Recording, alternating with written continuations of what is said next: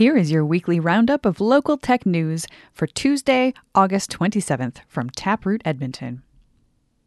A new startup incubator opens at the Alberta Aerospace and Technology Centre. Startups will now have access to workspace and mentorship at the Alberta Aerospace and Technology Centre, thanks to a new partnership between the Edmonton International Airport and the Alberta Centre for Advanced MNT Products. The goal of the new AATC incubator for technology startups is to help entrepreneurs move new technologies to market. EIA is providing the space, and ACAMP will manage the program and provide mentorship. Tracy Bednard, EIA's Vice President of Corporate Communications and Digital Strategy, said Airports provide a unique environment for incubating technology, enabling testing in a live environment with real life applications.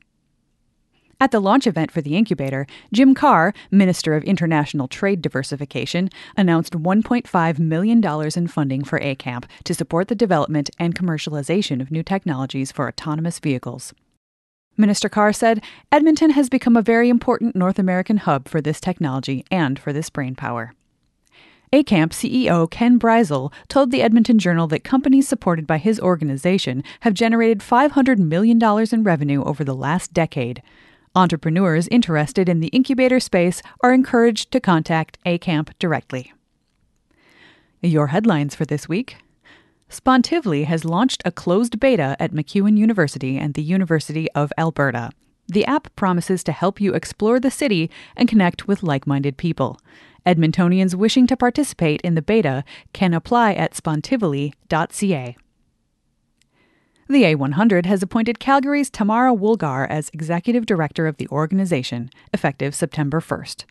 Woolgar was previously the communications and program lead for the A100. Outgoing Executive Director Cynthia Van Sundert served four years in the role.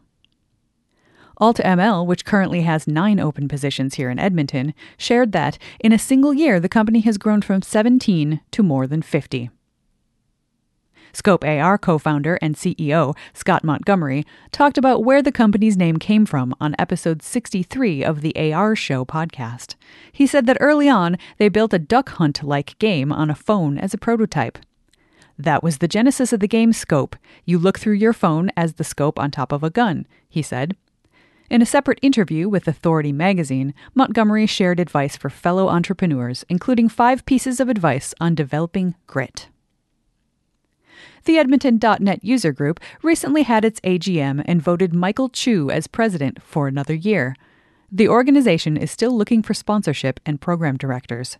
Apply by emailing info at edmug.net. An interest survey is now open to help with event planning for the 2019 2020 year. Applications are now open for Digital Alberta's 2019 Ember Awards, which takes place on November 8th in Calgary. The deadline for submissions is September 18th. BetaKit published a feature on the impact of the provincial government's review of programs that support the tech and innovation sector. Carmel Boston, a spokesperson for Alberta Innovates, said, We definitely are in a holding pattern until the budget is delivered in October. Many of our programs that were funded through the carbon tax have been put on pause now that the carbon tax has been rescinded, so I'm sure that there are downstream impacts. And upcoming events. With the long weekend approaching, there aren't as many events on the calendar this week. Most notable is the Downtown Business Association's launch of a report on the impact of tech on downtown. An overview and panel discussion are on the agenda for Wednesday evening at Yellowhead Brewery. Doors open at 4:30 p.m. and tickets are free. That's it for the audio version of Taproot Edmonton's Tech Roundup. Find more details and all of the links in the Tech Roundup newsletter, which is in your inbox now if you're a subscriber. If you're not a subscriber yet, visit taprootedmonton.ca to join. This roundup was curated by Mack Male of Taproot Edmonton and read by me, Erica Ensign of Castria. If you have any questions, email Mack at hello at taprootedmonton.ca. Thanks for listening.